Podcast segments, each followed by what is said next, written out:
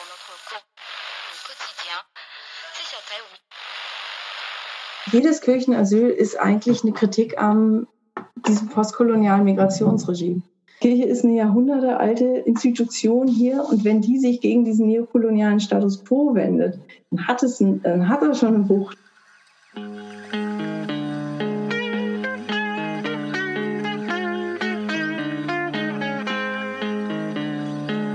Hallo und herzlich willkommen zu Was tun, deinem Podcast für linke Politstrategie. Hier sprechen wir mit Aktivistinnen über ihre Kampagnen und diskutieren mit ihnen über die strategischen Fragen, die sich bei ihren Kampagnen für sie stellen. Wir, das sind Valentin und Inken. Wir arbeiten beide bei einer großen Kampagnenorganisation, aber das hier ist unser persönlicher Podcast. Valentin hat bei den Grünen in der Europawahlkampagne mitgearbeitet und ich bin Inken und ich habe mit Ende Gelände Kohlebagger besetzt und Pressearbeit für das Bündnis gemacht. Wir diskutieren viel miteinander über Politstrategie. Und in diesem Podcast wollen wir spannende Gäste einladen, mit denen über ihre Kampagnen diskutieren und diese Diskussionen mit euch teilen. Das hier ist unsere Weihnachtsfolge. Und ähm, wir hatten irgendwie beide Lust, eine zu machen und aber äh, ziemlich verschiedene Perspektiven, sage ich mal, auf das Thema. Genau, also irgendwie ist das ja Weihnachten gerade ein Thema, was wahrscheinlich alle beschäftigt. Entweder ihr fahrt nach Hause über Weihnachten und verbringt es mit äh, euren Familien oder ihr könnt dieses Jahr vielleicht auch einfach nicht nach Hause fahren ähm, wegen der Pandemie. Ähm, oder ihr wollt nicht nach Hause fahren. Genau. Wegen der Familie. Und weil ihr sie schützen wollt. Ähm, genau, das war so ein bisschen der Grund, warum wir dachten, dass es doch eigentlich cool wäre, dieses Thema aufzugreifen und darüber zu sprechen. Genau, und dann ist ja bei Weihnachten jetzt dieses Jahr zwar besonders, aber irgendwie immer ein besonderes Thema. Und äh, für mich natürlich ähm, also super kirchlich sozialisierte Person, ich habe das ähm, in der Pilotfolge, da geht es ja äh, labern wir auch ganz schön viel bei uns, aber da erzähle ich auch, dass meine Eltern Pfarrerinnen und Pfarrer sind ähm, und ich deswegen natürlich so ganz starke kirchliche Bezüge selber habe und für mich Weihnachten auch irgendwie so ein wichtiges Fest ist und ich das aber auch politisch immer total wichtig finde. Wenn man da ja die Holy Family sozusagen, die wandern dann rum und suchen eine Herberge und finden keine oder ähm, Genau, da kann man, ist einfach total anschlussfähig, eigentlich für ganz viel so linke Werte, was mir voll wichtig ist. Und gleichzeitig, also ich denke eigentlich mir auch fast jedes Jahr zu Weihnachten, ähm, ich meine, dieses Jahr wird es ja nicht der Fall sein, aber normalerweise, wenn die, die Kirchen dann wieder prall gefüllt sind und alle über diese Weihnachtsgeschichte reden, denke ich mir auch, was für eine vergebene ähm, Gelegenheit, um tatsächlich über Solidarität zu sprechen und darüber, wie man sie auch heute im Alltag schaffen kann. Und ich glaube, das ist sowieso ein Thema, wo wir immer wieder auch einfach äh, viel darüber diskutiert haben und mhm. einfach auch unterschiedliche ähm, Perspektiven drauf haben. Inken ähm, hat die These aufgestellt, dass es ein riesiger, ein riesiger Fehler war auf der Linken, die Kirche als praktisch Kampfplatz ähm, strategisch so aufzugeben. Ja, also zum Beispiel ähm, ne, Nächstenliebe und Solidarität sind irgendwie sich total nah in den Werten ähm, oder sozusagen ganz geht ganz viel so auch Geschichten von, wo es eigentlich ganz viel so um äh, Bedürfnisgerechtigkeit geht in der Bibel. Und es ist für mich natürlich irgendwie sind auch diese Geschichten einfach so toll. Ähm, und ich habe ja auch ganz viel mit äh, Presse- und Medienarbeit gemacht. Und äh, ich glaube, ich habe so ein ganz enges Verhältnis dazu, wie kraftvoll diese Geschichten sein können. Ähm, und gleichzeitig weiß ich natürlich auch um die koloniale Geschichte und auf der anderen Seite aber auch um die ähm, Black Liberation Theology oder über um Befreiungstheologie, ähm, wo sich das immer wieder auch unterdrückte Leute ähm, diese Geschichten angeeignet äh, haben, um daraus Kraft zu ziehen und um daraus Befreiungskämpfe äh, zu begründen. Ich meine, wenn man in die USA schaut, dann da sieht man das ja noch mal viel krasser als hier. Da könnte man so ein bisschen sagen, da hat die Linke jedenfalls lange ähm, Kirche nicht als strategischen als strategischen Kampfplatz aufgegeben und das zeigt sich dann eben an so großartigen Persönlichkeiten wie Martin Luther King oder aber auch Malcolm X, äh, mhm. die praktisch beide ähm, auch viel von so ihrer politischen Energie aus dem Glauben ja auch gezogen haben. Ne? Ja, ja, auf unterschiedliche Art und Weise. Und das ist ja bei hier auch de facto so. Also hier gibt es auch diese jetzt auch diese Personen wie Dietrich Bonhoeffer oder äh, Sophie Scholl oder auch Ulrike Meinhoff, äh, Gudrun Ensli waren auch Pfarrerstöchter. Ähm, das natürlich schon, da kenne ich mich dann auch raus. Und auf der anderen Seite, Valentin, hast du ja oft ähm, die These, die, dass das in der Kirche noch zu sein so ein bisschen so ist, wie nicht mehr aus der SPD auszutreten, ähm, weil das so eine große Massenorganisation auch ist und ähm, so, so, so ein institutioneller Tanker und man eigentlich da so ein bisschen entweder verlorene oder Extremziele äh, Kämpfe führt. Ja, voll. Und ich würde sagen, da reiht sich Kirche ja auch so ein bisschen in dem Schicksal der Organisation ein, mhm. in das Schicksal der anderen großen Massenorganisationen wie Volksparteien oder Gewerkschaften, sind praktisch mhm. schrumpfende Riesen, äh, die aber trotzdem sehr schwer zu bewegen sind, aus meiner Perspektive. Mhm. Und ähm, genau, aber das alles mal beiseite. Ähm, wir haben uns gedacht, es gibt eigentlich kein besseres Thema, was man in so einer linken Weihnachtsfolge behandeln könnte, als das Thema Kirchenasyl. Weil das ja ein äh, Thema ist, wo in der Kirche wirklich praktisch ähm, mit Geflüchteten gearbeitet wird und für die Rechte Geflüchteter ähm, gearbeitet wird. Und wir werden gleich mit Josephine sprechen, die ähm, Seelsorgerin in der Erstaufnahmestelle ähm, für Geflüchtete ist. Genau, und aus strategischer Perspektive ist es natürlich ein interessantes Thema, weil ähm, ob jetzt die Kirchen auch mit Mitgliederaustritten zu kämpfen haben oder nicht, äh, völlig beiseite gelassen. Ähm, die Kirche einfach eine Institution der gesellschaftlichen Mitte ist. Mhm. Und wenn wir es praktisch über dieses Thema Kirchenasyl schaffen, diese gesellschaftliche Mitte solidarischer zu machen für Menschen auf der Flucht, dann würde ich sagen, ist das ein Ziel, hinter dem sich die Linke auch versammeln kann. Ja, total. Oder wo es zumindest gute Anknüpfungspunkte gibt, um auch so aus verschiedenen Perspektiven und mit verschiedenen Ressourcen irgendwie Kämpfe gemeinsam zu führen. Okay, ja, viel Spaß bei der Folge. Viel Spaß.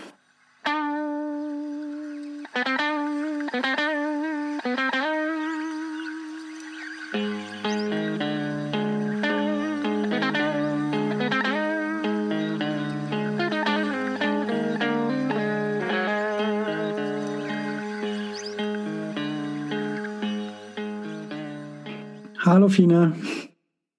Hallo. Hallo. Ja, cool, dass äh, das jetzt geklappt hat. Wir, ähm, ja, dass ich hier sein kann. Danke für die Einladung. Ja, cool. Wir treffen uns gerade ähm, jetzt nochmal per Zoom. Das hatten wir in der letzten Folge auch schon und diesmal aber gar nicht so sehr wegen der Entfernung, sondern ähm, vielmehr, weil wir jetzt schon im Corona-Lockdown sind. Ähm, Genau. Und wir uns natürlich alle so ein bisschen an den, äh, diese Abstandsregelungen halten. Genau, das heißt, äh, wir sitzen im Wedding und Fine sitzt auch im Wedding, aber ein paar Blocks weiter und trotzdem zoomen wir. Schön, dass das klappt. Ja, ja dann. Ja, es ist auf jeden Fall für alle ein bisschen aufregend. ähm, dann äh, fangen wir doch direkt an und äh, vielleicht kannst du ja noch mal kurz ein bisschen ähm, erzählen, wer du bist und was du so machst. Ja, ähm, ich arbeite als Seelsorgerin in einer Erstaufnahme für Flüchtlinge in Brandenburg und äh, genau bin auch als Pfarrerin so ein bisschen in der Kirchenasylarbeit aktiv und habe da beim Verein auch damals gearbeitet in der Geschäftsführung und ähm, ich komme so aus einer sehr kirchlichen Familie aus Ostdeutschland, ähm, die auch aktiv in der Oppositionsbewegung war und deswegen auch so ein paar Repressionen hinter sich hatte, also auch ein paar Gefängniserfahrungen ähm, aufgrund äh, beim Arbeiteraufstand zum Beispiel 53 oder ähm, wegen Kriegsdienstverweigerung oder mhm. einem Buch über Punks, aber auch eben wegen Republikflucht. Ah. Äh, mein Opa im Gefängnis. Und ich finde es jetzt spannend, weil ich mich ja auch in diesem Feld bewege, wo so Flucht kriminalisiert wird. Mhm. Ähm, also so die Parallelen zu sehen. Genau, groß geworden bin ich äh, zu einem großen Teil in Post-Apartheid Südafrika in einer weißen deutschen Gemeinde, die sich absolut isoliert hat von ihrem Umfeld und ähm, so einen Statusverlust hatte. So ein ganz rassistischer ähm, Ort. Aber, ähm, und ich habe dafür ganz viel Rassismen gelernt, die ich jetzt langsam, und es wird noch mein Leben lang dauern, wieder verlernen versuche. Aber ähm, was ich hier auch merke, dass wir auch hier in Deutschland ein riesen Rassismusproblem haben und auch in unseren Kirchen. Mhm. Ja. Genau, also long way to go to herrschaftsfreien Gesellschaft. Einige von unseren Hörerinnen wissen vielleicht gar nicht so genau, äh, was Kirchenasyl ist. Ähm, vielleicht könntest du das noch mal kurz erklären, worum es da geht ähm, und auch wie es kommt, dass die Kirche so ein Recht gegenüber dem Staat hat. Ja, ähm, ja, also für mich ist Kirchenasyl so eine heilsame Intervention in eine neokoloniale Migrationspolitik. Die, ähm, also Kirchenasyl, darum geht es darum, Menschen vor Abschiebungen zu schützen, bei denen dann in voraussichtlich Gefahr für Leib, Leben und Würde bedeutet würde. Also ähm, zum Beispiel eine Abschiebung nach Schweden, die dann ähm, nach Afghanistan abschieben. Mhm. So, weil Schweden nach Af Afghanistan abschiebt. Ähm, das wären so klassische Fälle fürs Kirchenasyl. Und ähm, es geht darum, um die Aufnahme von geflüchteten Menschen in Räumen, in denen die Kirchengemeinde Hausrecht ausübt. Mhm. Ähm, und dann ist die Kirchengemeinde für sämtliche äh, Versorgungen zuständig. Also medizinische, ähm, diesen, die ganzen Unterhalt, also für alles. Und bundesweit sind gerade so gut 500 Menschen im Kirchenasyl. Mhm. Ähm, nicht so viele wegen Corona, weil auch nicht so viele abgeschoben werden, obwohl ähm, abgeschoben wird, halt nur mit Mundschutz. Ähm, in Berlin sind es 70 Menschen und in Brandenburg sind es gerade 47 Menschen im Kirchenasyl. Okay.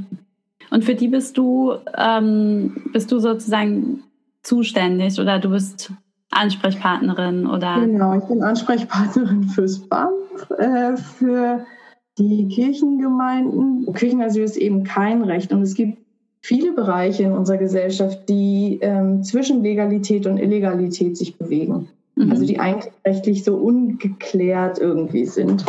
Und Kirchenasyl fällt in diesen Raum rein und dann ähm, wollte das BAMF natürlich das ordentlich strukturieren zu ihren Gunsten. Also nicht, dass jede Gemeinde jetzt bei irgendeiner Sachbearbeiterin sich meldet. Es geht nicht mehr, sondern nur die, äh, genau, dass eine Person für die EGBO, die evangelische Kirche in Brandenburg Berlin, oder zwei Personen sich beim BAMF melden können und das Kirchenasyl anmelden können. Genau, vielleicht für die Zuhörerinnen, die es nicht wissen, das BAMF, das ist das Bundesamt für Migration, also praktisch die Behörde, die Migration staatlich regelt, reguliert und dann auch die Abschiebungen organisiert, richtig? Mhm. Naja, also das, ja genau. Also die, die Ausländerbehörden organisieren die Abschiebung. Das mhm. BAMF lehnt ab und dann organisiert die Praxis. Also es braucht zwei Wochen circa für die mhm. Ausländerbehörde. Genau. Ähm, als wir uns getroffen haben und äh, diese Vorbesprechung gemacht haben für den Podcast, äh, Fine, da hast du, hast du eine sehr schöne Geschichte ähm, dazu, wie es überhaupt ähm, zu Kirchenasyl gekommen ist. Also ähm, ja, woher das kommt und wie da auch der Bezug ist zur zur radikalen Linken, zur, zur Bewegung. Vielleicht könntest du das äh, nochmal erzählen. Ja, das erste Kirchenasyl in Deutschland gab es äh, 1983. Da stand abends ähm, ein Transporter voll mit Matratzen vor der Heiligkreuzkirche in Berlin-Kreuzberg und mit dabei waren ein paar Autonome und eine palästinensische Familie. Und die haben an der Kirchentür geklopft und haben gesagt, wir wollen hier rein. Und dem Pfarrer äh, Jürgen Quandt blieb eigentlich gar nicht so viel anderes übrig, als äh, die Türen aufzumachen. Und ähm, so entstand das erste Kirchenasyl. Und damals gab es noch gar nicht so viele, dann, also in den 80er, 90ern, das nahm rapide zu mit dem Dublin-Verfahren. Aber ähm, was ich mir aus dieser Geschichte immer so mitnehme, ist, dass die Kirche so einen Anschluss der radikalen Linken braucht oder den Migrantifa oder den ähm, äh, geflüchteten Communities. Also das war auch bei der O-Platz-Besetzung so, als äh, die geräumt wurden, haben so 120 Geflüchtete vom O-Platz die Thomaskirche besetzt, auch in Berlin-Kreuzberg. Und ähm, durch diese Besetzung wurde die Kirche in eine Rolle gezwungen, sich einzusetzen für das Bleiberecht mhm. von Menschen ohne Papieren. Und ich glaube, in dieser Form hätte sie das äh, ohne diese Besetzung, ohne diesen Druck der Straße und der Geflüchteten nicht gemacht. Ähm, und was aber dann der Vorteil ist, wenn so eine fette Institution einsteigt, äh, ist, dass, ähm, also es hat richtig lange gedauert, aber diesen Februar, also von 2012 bis jetzt, 2020, ähm, haben inzwischen alle 120 Menschen einen Aufenthalt oder eine Duldung, also sind inzwischen legal hier. Mhm. Und das hat enorm viel Unterbringungskosten und was weiß ich, Rechtskosten gebraucht. Ähm, das ist auch der Vorteil, den so Kirche mitbringt gegenüber manchen linksradikalen Gruppen, die einfach nicht diese Ressourcen haben für so einen langen Atem. Mhm. Genau. Du hast vorhin äh, kurz gesagt, dass praktisch äh, das Bundesamt für Migration ähm, jetzt das Kirchenasyl und auch die ganze Bewegung da drumherum immer stärker versucht ähm, zu strukturieren.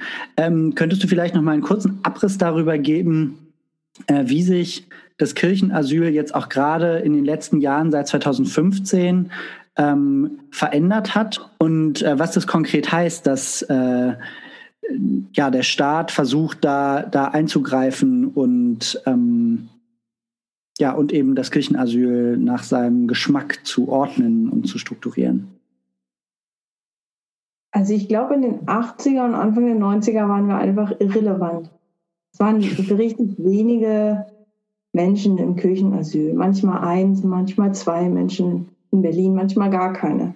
Mhm. Ähm, aber eben mit diesem Dublin-System wurden das, also circa 97 oder so wurde das eingeführt. Ähm, das Dublin-System ist so, dass Menschen, ähm, also dass Deutschland ähm, sechs Monate Zeit hat, die Menschen, die hier ankommen, aber eigentlich zuerst in Griechenland oder in, in was weiß ich wo, in Polen, die aus der Russischen Föderation kommen, oft über Polen, oder Spanien, das ist auch ein Ankunftsland, ähm, dass eigentlich die zuständig sind und dass Deutschland sechs Monate Zeit hat, die dahin abzuschieben. Äh, und was passiert, wenn diese sechs Monate dann abgelaufen sind? Genau, dann ist Deutschland zuständig und dann wird ein ordentliches Asylverfahren gemacht mhm. und dann wird ordentlich geprüft. Mhm. Ähm, und ähm, diese Überbrückungsphase war eigentlich super für Kirchenasyl. Also was gibt es leichteres, als eine Person nur sechs Monate im Kirchenasyl zu haben und dann hat sie Anrecht auf ein ordentliches Asylverfahren. Und ähm, das, diese sechs Monatsfrist verlängert sich aber auf 18 Monate, wenn die Person flüchtig ist. Mhm. Und ähm, ja, also wir hatten so einen riesigen Anstieg ab Ende der 90er bis 2012. Und dann meinte Beckstein, der war damals Innenminister von Bayern, oh nee, also ihr könnt ja 500 Kirchenasyle machen, das dulden wir, alles andere nicht. Das ist, äh, wird dann zu viel. Und auch das hat sich dann ein bisschen, und die Kirchen haben gesagt, nee, das machen wir nicht. Wir, ähm, unsere Logik ist ja immer eine Einzelfalllogik. Also es ist eine, es gibt einfach Härten, die dieses ähm, äh, Migrationsregime produziert, wofür es aber überhaupt keine Lösung gibt. Und dafür, da springt dann Kirchenasyl ein. Also von dieser Logik kommen wir her und dann bringt uns nicht so ein Kontingent irgendwie was. Mhm. Ähm, genau, deswegen haben wir das damals äh, in, ähm, verneint und dann kam de Maizière und wollte irgendwie dieses, äh, meinte, dass sich die Kirchen eben dieses Recht nehmen, ähm, Kirchenasyl zu machen. Das machen wir nicht. Genau. Und ähm, dann wurden so eine Vereinbarung getroffen. Dann sollte das geregelt werden. Und da begann es, wo BAMF unsere Bewegung strukturiert hat. Von eben oben runter. Es sollten kirchliche Ansprechpersonen geben. Wir sollten eine Härtefallbegründung innerhalb einer bestimmten Frist ähm, äh, einreichen. Und ähm, am Anfang wurde diese Härtefallbegründung noch zu 80 Prozent anerkannt und die Leute konnten direkt aus dem Kirchenasyl raus, sodass wir nur Kirchenasyle für manchmal zwei Monate hatten oder so. Und ähm, jetzt ist es aber so, dass eigentlich nur noch ein Prozent anerkannt wird. Also diese Begründung ist völlig äh, ist unnötig. Ähm, aber wir halten uns an diese Vereinbarung. Aber ähm, wenn es abgelehnt ist, ähm, bedeutet es dann für das BAMF, dann sagen die, na gut, dann ist, ähm, zählt es für uns als flüchtig, also als dass der Mensch flüchtig ist und deswegen 18 Monate. Und das war erstmal ein Riesenknick. Also unsere Zahlen haben sich um ein Drittel vermindert. Also wir waren richtig runter dann. Mhm. Und inzwischen haben wir gemerkt, dass wir einfach nur klagen müssen dagegen und immer gewinnen. Also ähm, zwei Gerichte haben gegen uns gesprochen. Alle anderen haben, also bis zum Bundesverwaltungsgericht jetzt im Juni, haben wir alles gewonnen. Und deswegen ist es eigentlich eine rechtswidrige Praxis, die das BAMF macht, auf Druck des Innenministeriums. Mhm. Krass. Ich finde jetzt gerade irgendwie nochmal, muss ich so ähm, irgendwie nochmal voll dran denken, dass wir hatten diese Diskussion auch schon öfter über diese, über wenn man sozusagen über die Aufnahme von Geflüchteten spricht, dass dann ja immer aus sozusagen dieser staatlichen Sicht einem irgendwie immer diese Kontingente dann so diskutiert werden und es irgendwie total abstrus ist, weil man ja nicht darüber diskutieren kann, so wie viele Leute man jetzt nimmt, weil ja eigentlich nicht nur Kirche, sondern ja eigentlich auch die ganze Flüchtlingskonvention und so immer nach einer Einzelfalllogik äh, sozusagen argumentieren und gehen. Und ich finde es gerade irgendwie spannend, dass du praktisch in einem Bereich arbeitest, wo diese Logiken so krass aufeinandertreffen und die äh, sozusagen ihr in der Asylbewegung das eine aus von, von, von der einen Basis ausgeht und das Ministerium aber das andere will. Und ich finde aber Fall ähm, spannend, wir haben vorher auch schon mal über diese Einzelfalllogik gesprochen und dass die ja auch ähm, einerseits natürlich gut ist, weil die die Person genau anguckt und was für eine Situation die ist, aber die gleichzeitig auch schwierig ist, weil es sozusagen schwerer ist, ähm, da drin die strukturelle Dimension des Problems zu erkennen. Ähm, ja, vielleicht können, also, oder was Sie uns gefragt haben, so ein bisschen ausgehend von dem, was du gerade ansprichst, Inken, ähm, warum hat das eigentlich diese, warum gibt es so ein krasses Interesse von Seiten des Staates, das bei dieser Einzelfalllogik und dieser Einzelfallrhetorik dazu belassen? Ja, oder auch das Kirchenasyl dann halt einzuschränken. Ähm, ja, also unsere Logik ist so vom, also unsere politische Idee ist so vom Person, Persönlichen zum Politischen zu kommen. Also wir bleiben in dieser Einzelfallrhetorik, aber ähm, jede, jedes Kirchenasyl ist eigentlich eine Kritik am diesem postkolonialen Migrationsregime ähm, das einfach unzumutbare Härten produziert, die es selbst nicht korrigieren kann und auch nicht will. Ähm, und auch wenn in Gemeinden jetzt keine systematische, grundsätzliche Kritik am Dublin-System entsteht, so äh, steht die doch irgendwie im Raum und wird plausibler. So, weil ich äh, genau, weil ich plötzlich mit Menschen bekannt bin und, und wird man ja auch wütend, ist einfach empörend, das uns macht fassungslos, dass in Länder wie Afghanistan, Syrien und Somalia abgeschoben wird, wo Krieg herrscht. Mhm. Ähm, oder dass äh, die in dieser EU-Asylreformdiskussion die Abschiebung der kleinste gemeinsame Nenner ist in der Migrationspolitik der EU. Mhm. Ähm, aber ich meine, warum das so eine äh, warum das auch mit so viel Repression begegnet wird, denke ich, äh, hat damit zu tun, dass Geflüchtete ein enormer politischer Faktor sind, der einfach auch destabilisierend wirken kann. Also der das kapitalistische System destabilisiert, eben weil es zeigt, äh, wozu Kapitalismus führen kann. Ähm, mhm. Und so rassistischer Kapitalismus. Also ähm, das Motto vom O-Platz war damals, wir sind hier, weil ihr bei uns wart.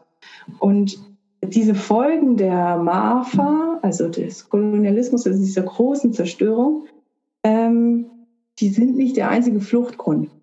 Aber die sind ein wesentlicher Fluchtgrund, weil sie solche Zerstörungen von Klima und Gesellschaften einfach durch diese ständige Kapitalakkumulation gebracht haben. Genau. Und also Geflüchtete also das zeigt doch so diese enorme Kraft, weil die überwinden einfach Grenzen, die hochmilitarisiert sind, ähm, genau wie sonst was. Und alltäglich werden, tagtäglich werden diese Grenzen einfach überwunden. Und das ist natürlich ein bisschen beängstigend für manche, die, äh, die denken, dass die Nationalstaaten noch eine, also irgendwie eine Perspektive haben. Und in Kirchenasyl ist insofern, es ist nicht bedrohlich, aber es ist irgendwie, ähm, es kratzt, weil Kirchen so ein Normalisierungspotenzial haben. Also auch wenn wir an Mitgliedern verlieren und an Einfluss, was ich auch super finde, was unsere Gesellschaften interreligiös gesehen einfach gerechter macht äh, und eine gute Entwicklung ist. Aber Kirche ist eine jahrhundertealte Institution hier und wenn die sich gegen diesen neokolonialen Status quo wendet, dann hat es, ein, dann hat er schon eine Wucht. Und ähm, Kirchenasyl wendet sich eben auch nur in Einzelfällen, aber wendet sich immer wieder dagegen. Und also auch bei United for Rescue zum Beispiel, das ist auch, wo Kirche nicht nur symbolisch interveniert, was sie gern tut, sondern eben auch ganz handfeste Störungen in diesem mhm. rassistischen Alltag des Ertrinkenlassens darstellt. Mhm. Und damit auch andere, also linksradikale Gruppen, die Sea-Watch diskurspolitisch irgendwie stärkt. Mhm. Ja, das, ja, das äh, leuchtet mir total unmittelbar ein. United for Rescue, äh, wer das jetzt gerade nicht direkt einordnen kann, das ist, ähm, da gab es auf dem letzten ähm, evangelischen Kirchentag gab es eine Resolution, die von ähm, Leoba Dietz, eine Pfarrerin, und Sven Giegold, ähm, einem grünen Bundestags-Europaabgeordneten, äh, ähm, gestartet wurde, wo es da eine Kirchentagsresolution gab, dass die evangelische Kirche in Deutschland auch ein äh, Schiff zur Seenotrettung ins Mittelmeer schicken sollte. Und die wurde dann ähm, verabschiedet von den Mitgliedern des Kirchentags, also alle Leute, die da hingehen können, können da äh, ähm, abstimmen. Und ähm, daraufhin hat sich dann tatsächlich die evangelische Kirche in, hat so ein Bündnis aufgebaut, wo jetzt nicht nur die Kirche drin ist, sondern auch noch andere zivilgesellschaftliche Organisationen, die gemeinsam ein und ich glaube inzwischen sogar ein zweites Schiff oder das zweite Schiff wird noch gerade finanziert, aber auf jeden Fall. Das gesammelt und es sind auch muslimische und jüdische Gemeinschaften dabei. Also es ist mhm. nicht nur andere. Ja. Ist zivil, äh, zivil Akteure. Ja, also ein, so ein, ein gesamtgesellschaftliches Boot außer dem Staat, äh, das zusammen äh, auf das, aufs Mittelmeer geschickt wurde, um da halt Leute direkt zu retten. Und das ist ja genau, was du sagst. Da waren natürlich die linksradikalen Akteure zuerst und es erinnert ja auch total an die erste Geschichte, die du erzählt hast. Zuerst sind die linksradikalen Akteure da und machen das und dann aber ähm, sozusagen steigt die Kirche später mit ein und normalisiert das dadurch. Mhm. Ähm, was ich, was mich noch interessieren würde, ähm, Fine, ist, ähm, du arbeitest ja letztendlich, könnte man sagen, ein Stück weit in zwei Richtungen. Also einerseits bist du als Linke in der Kirche und versuchst da praktisch äh, linke Themen wie Solidarität ähm, stärker durchzusetzen und dafür zu kämpfen, dass sich das tatsächlich auch so in der politischen Praxis der Kirche ähm, etabliert. Ähm, und andererseits bist du ja praktisch als Teil der Kirche, ein Stück weit wirkst du ja dann praktisch auch in die Gesellschaft zurück über den Kontakt zu den Gemeinden. Ähm, und äh, ja, ähm, da würde mich ähm, interessieren, wie du diese beiden Dimensionen, also auf der einen Seite das in die Kirche reinwirken und auf der anderen Seite das in die Gesellschaft reinwirken, ähm, wie du das erlebst und was du da schon erreicht hast. Ja, also ich meine, ich arbeite als äh, Seelsorgerin in der Erstaufnahme ne? und ich merke einfach, wie, ähm, wie belastend so Vierbettzimmer sind oder fünf oder sechs gar. Kantinenessen, Arbeitsverbot, Residenzpflicht und eigentlich diese allgegenwärtige Angst vor Abschiebung, also dieser ständige, äh, sich ständig beobachtet fühlen von den Behörden, diese ständige Zugriffmöglichkeit, also dieser fehlende Schutzraum. Ähm, und ähm, bei, gerade beim Mensch, also Erstaufnahmen sortieren und formen Menschen. Und zwar nach äh, Bleibeperspektive. Ne? Und äh, die Menschen mit sogenannter schlechte Bleibeperspektive können da 18 Monate leben. Und dann kommen noch Gemeinschaftsunterkünfte. Also das zieht sich alles, in denen Menschen überhaupt keinen Rückzugsort haben. Und äh, genau, also von Woman in Exile, das ist eine Gruppe geflüchteter Frauen in Berlin-Brandenburg, die sich ähm, seit der Anfang der 2000er ähm, organisieren und gegen diese Lager kämpfen und gerade diese, also auch so sehr intersektional arbeiten, also eben diese Überschneidung von Sexismus und Rassismus, die im Kontext von Lagern, da arbeiten die ähm, für eine ähm, Wohnungsunterbringung auch einfach. Mhm. Und äh, ich freue mich einfach, dass jetzt äh, die Synode da ähm, die, also das Parlament der Kirche in Berlin-Brandenburg auch dieses Anliegen von den Women in Exile unterstützt, indem sie im Oktober einen Beschluss gefasst haben, dass ähm, die Wohnungsunterbringung zu fördern ist und die Gemeinschaftsunterbringung schrittweise abzubauen ist. Und ähm, ja, diese, diese Idee dazu, die kam, die kam von den Women in Exile, mit denen ich ein Weilchen zusammenhänge. Und äh, dann aber auch von den Pfarrerinnen, die in dem Bereich Migration arbeiten. Mhm. Das sind ein paar wenige und wir haben dann, also ich habe diesen, diesen Entwurf dann geschrieben, aber na klar, man muss erstmal so eine Netzwerkarbeit machen. Wer ähm, kommt dafür in Frage? Was, was sind so, ähm, also was ist für die anderen realistisch durchzukriegen und machbar? Ähm, und dann muss man halt so ein bisschen texten und das ein bisschen radikaler formulieren, als die in der Kirche das sonst machen würden, aber andererseits nicht so radikal, weil ich sonst mich jetzt aus diesem Diskurs einfach rausschmeiße. 120 Synodale haben sich dann dafür eingesetzt, ist oder ähm, ist dazu dem zugestimmt. Aber was das jetzt bedeutet, ist, ähm, wie das da weitergeht, ist natürlich ein bisschen unklar. Also, ähm, na, äh, also ich sehe nicht, dass die Gemeinden und Kirchenkreise jetzt zu ihren jeweiligen Ausländerbehörden gehen und sagen, Lager abschaffen. Das kommt nicht. Und da sieht man halt auch diese Grenzen von so, ich, diesen Versuchen, den Diskurs nach links zu ziehen, weil einfach nicht eine Mehrheit gibt dafür. Oder innerhalb einer weiß, sehr weiß dominierten Staatsbürgerinnenkirche ähm, ist das kooperative Verhältnis zwischen Staat und Kirche, äh, die wollen uns nicht gefährden. Nicht wegen sowas. Mhm. Ja. ja, das ist ähm, Ganz kleiner Exkurs. Ähm, wir haben jetzt eine Partnerkirche in den USA und da zum Beispiel ist das Kirchenverhältnis und das Staatsverhältnis auch ganz anders. Die machen auch andere Formen von Kirchenasyl und das ist schon so ein sehr, auch spezifisch deutsches, ne? wenn man sozusagen auf Kirche auch so als internationales Phänomen guckt, schon auch ein sehr spezifisch deutsches Verhältnis. Das ist so ein, da so eine enge Kooperation gibt und gleichzeitig natürlich, dass auch diese Form von Kooperation ist, die ja sowas wie dann so ein nicht legales, aber irgendwie so ein Graubereichrecht auf sozusagen wie Kirchenasyl irgendwie ähm, aufrechterhält auf eine Art und Weise. Ähm, genau, und ich fand gerade spannend, dass du so einen, dass ja praktisch einen strategischen Prozess beschrieben, so eine Diskursverschiebung herbeizuführen über diesen Beschluss. Und dass dann aber natürlich irgendwie auch, wenn man einzelne Etappenziel erreicht hat, da die Arbeit nicht aufhört, sondern man dann eigentlich halt irgendwie weitersehen muss oder weiter gucken muss, ob man wieder neue Allianzen findet, mit denen man das irgendwie auch umsetzen kann. Also da ist halt sozusagen, das kennen wir an ganz vielen Stellen, da haben wir auch schon öfter darüber gesprochen, so da ist das Kurs halt noch nicht Policy, so würde, würden wir jetzt sagen. Okay, ja. ja. Und auf der Diskursebene haben wir aber auch dieses Jahr oft erlebt, dass ähm, Rechte es geschafft haben, die Mitte zu radikalisieren oder Rechte es halt geschafft haben, dieses Diskursfeld zu gewinnen. Wir fragen unsere Gäste ja auch am Ende immer, was tun. Und wir wollten jetzt wissen, was tun zu Weihnachten und ist äh, zu Weihnachten eigentlich der Zeitpunkt, wo wir an äh, diese Werte von Solidarität anknüpfen können und das Diskursfeld um die Asylpolitik von links zurückholen können. Also ich denke, wir sollten keinen Moment verstreichen lassen, um äh, zu versuchen, äh, rechte Normalisierung zu stoppen.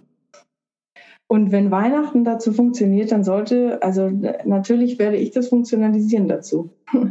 und für mich ist Weihnachten, und das habe ich eigentlich von der, glaube ich, atheistischen Binja Damczak, ähm, dass so eine Idee äh, Materialisierung braucht. Also eine Idee, ähm, sich materialisieren realisiert in einer Bewegung, um Kraft zu bekommen.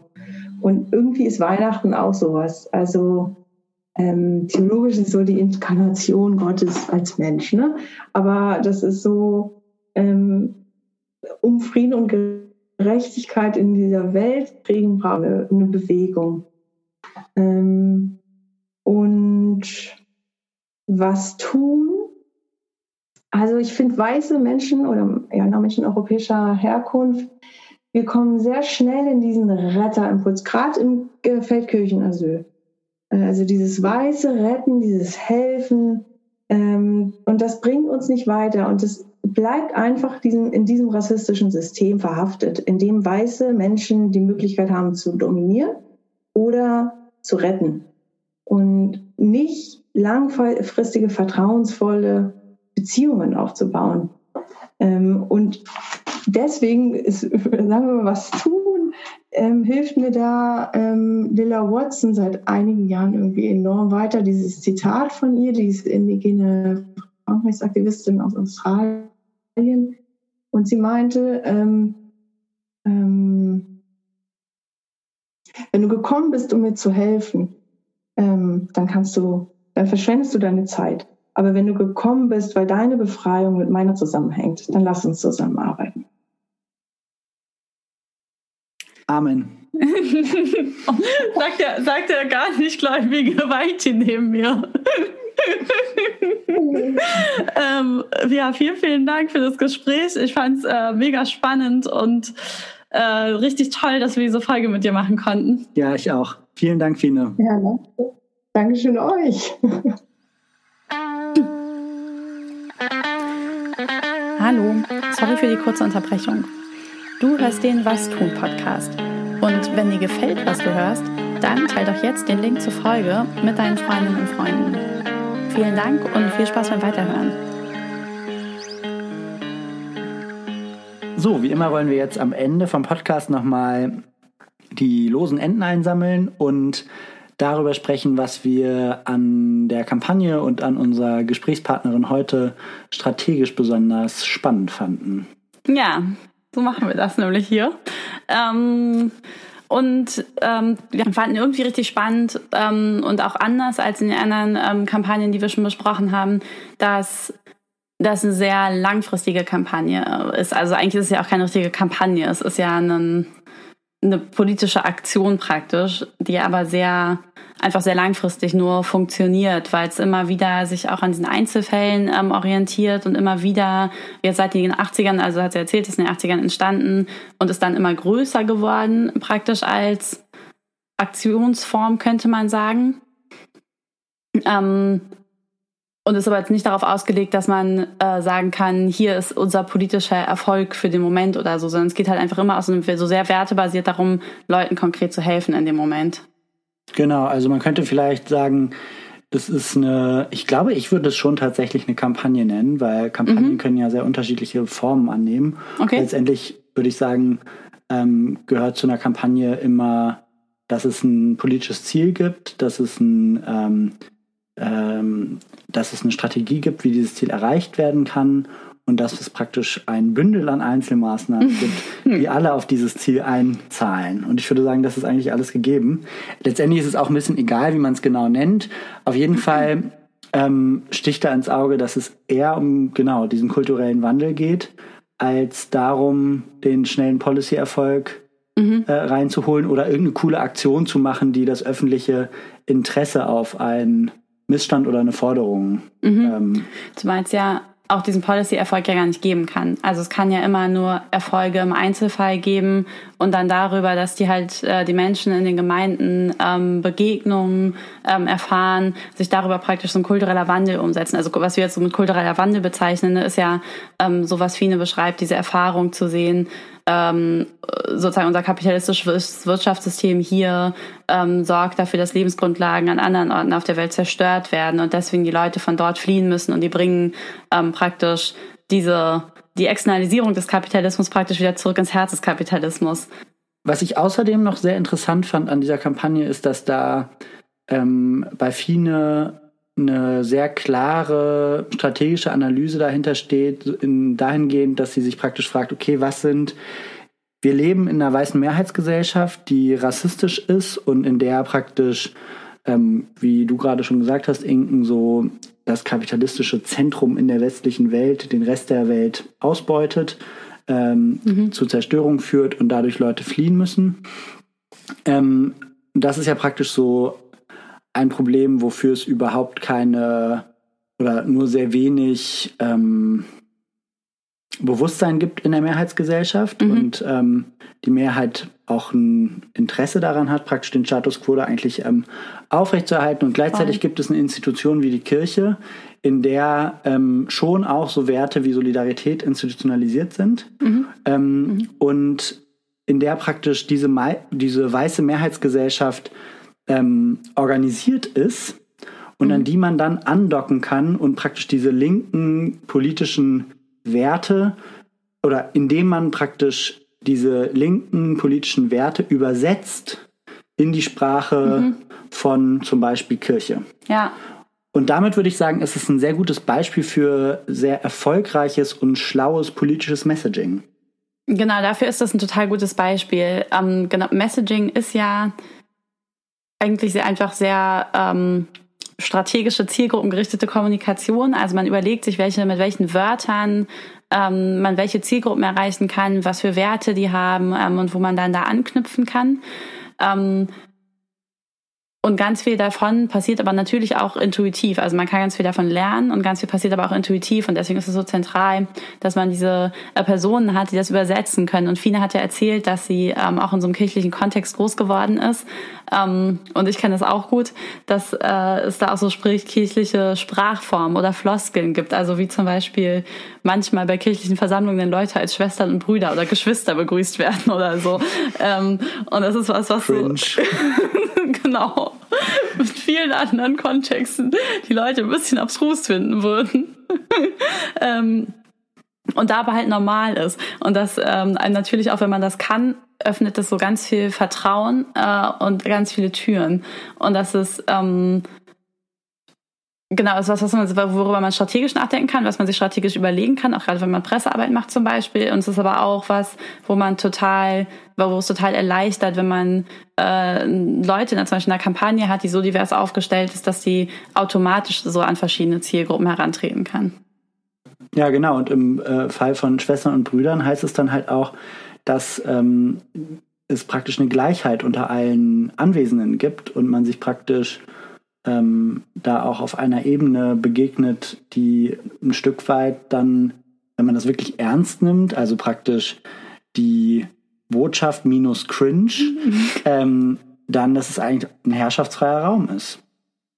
Genau, so in der, ja, in der äh, Theorie oder Theologie würde das natürlich heißen, dass es, ähm, wir irgendwie alle gleich sind.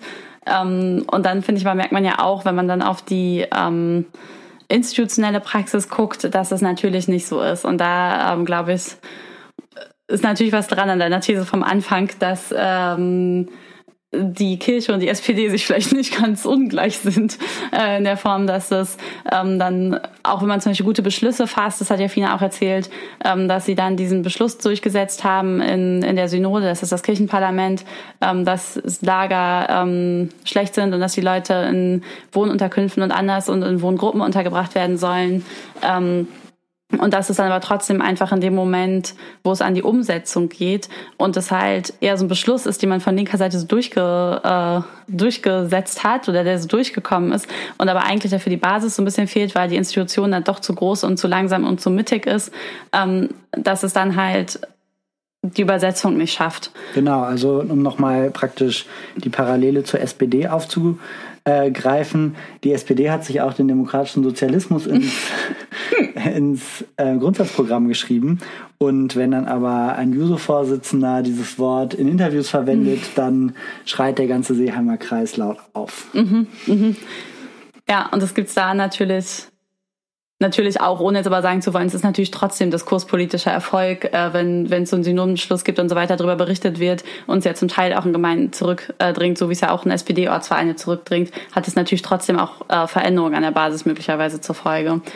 Genau, und also ich würde auch sagen, dass jetzt nach dem Gespräch mit Fine ich auch schon an deine Anfangsthese gut anknüpfen kann, ähm, dass praktisch die Kirche eine Organisation ist, in der man einfach viel umsetzen kann ähm, und das halt gerade, weil es diese wahnsinnige kulturelle Hegemonie einfach hat ähm, und auch sogar Konservative ähm, sehr viel darauf geben, was mhm. Ähm, aus dieser Institution kommt. Mhm. Ähm, und gleichzeitig da natürlich auch einfach ähm, wahnsinnig viele Ressourcen ähm, zur Verfügung stehen. Ne? Also es mhm. ist eine riesige Organisation, die einfach auch sehr, sehr viel Geld hat. Mhm. Ähm, ähm, und man kann sich praktisch, und dafür ist viel ein gutes Beispiel, dafür einsetzen, dass diese, ähm, dass diese Mittel ähm, anders verteilt werden und ähm, praktisch eher im Sinne der tatsächlichen Werte, die ja. hinter der, den Predigten stehen, mhm. auch eingesetzt werden. Ja. Und genau, das ist vielleicht jetzt auch ein ganz gutes Schlusswort. Ähm, ja, ich glaube, das, das Schlusswort, genau, ja, ich glaube, ich habe mich nochmal gefragt, so was tun. Und vielleicht ist es wirklich ja für uns alle auch so ein Ding, nicht alle in die Kirche zu gehen, aber äh, alle sozusagen zu versuchen, den Diskursmoment zu nutzen zu Weihnachten. Äh, und auch natürlich ist es, ist es ein Moment, wo man, wo diese Werte gerade plötzlich ähm, ganz viel Diskursmacht haben, ja auch im privaten Bereich ähm, und wo man auf jeden Fall mit Verwandten und äh, Bekannten auch nochmal über Geflüchtetenpolitik sprechen kann und ob das eigentlich alles so korrekt ist an den ähm, europäischen Außengrenzen. Genau, und vielleicht auch eine gute Fingerspitzenübung im politischen Messaging, wenn man seinem Großonkel unter der FFP2-Maske praktisch dann richtig verpackt äh, die Bewegungsfreiheit ähm, und das Ende der militarisierten äh, nationalstaatlichen Grenzen ähm, ja, verkaufen kann oder vielleicht einfach auch als Geschenk verpackt unter den Tannenbaum legt. Frohe Weihnachten und kommt gut ins neue Jahr. Wir freuen uns schon aufs nächste. Tschüss. Tschüss.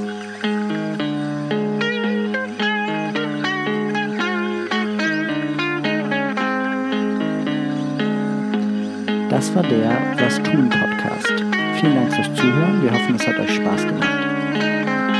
Konzept und Redaktion sind von Inken Bermann und Valentin Isen und der Jingle kommt von Richard Waterman.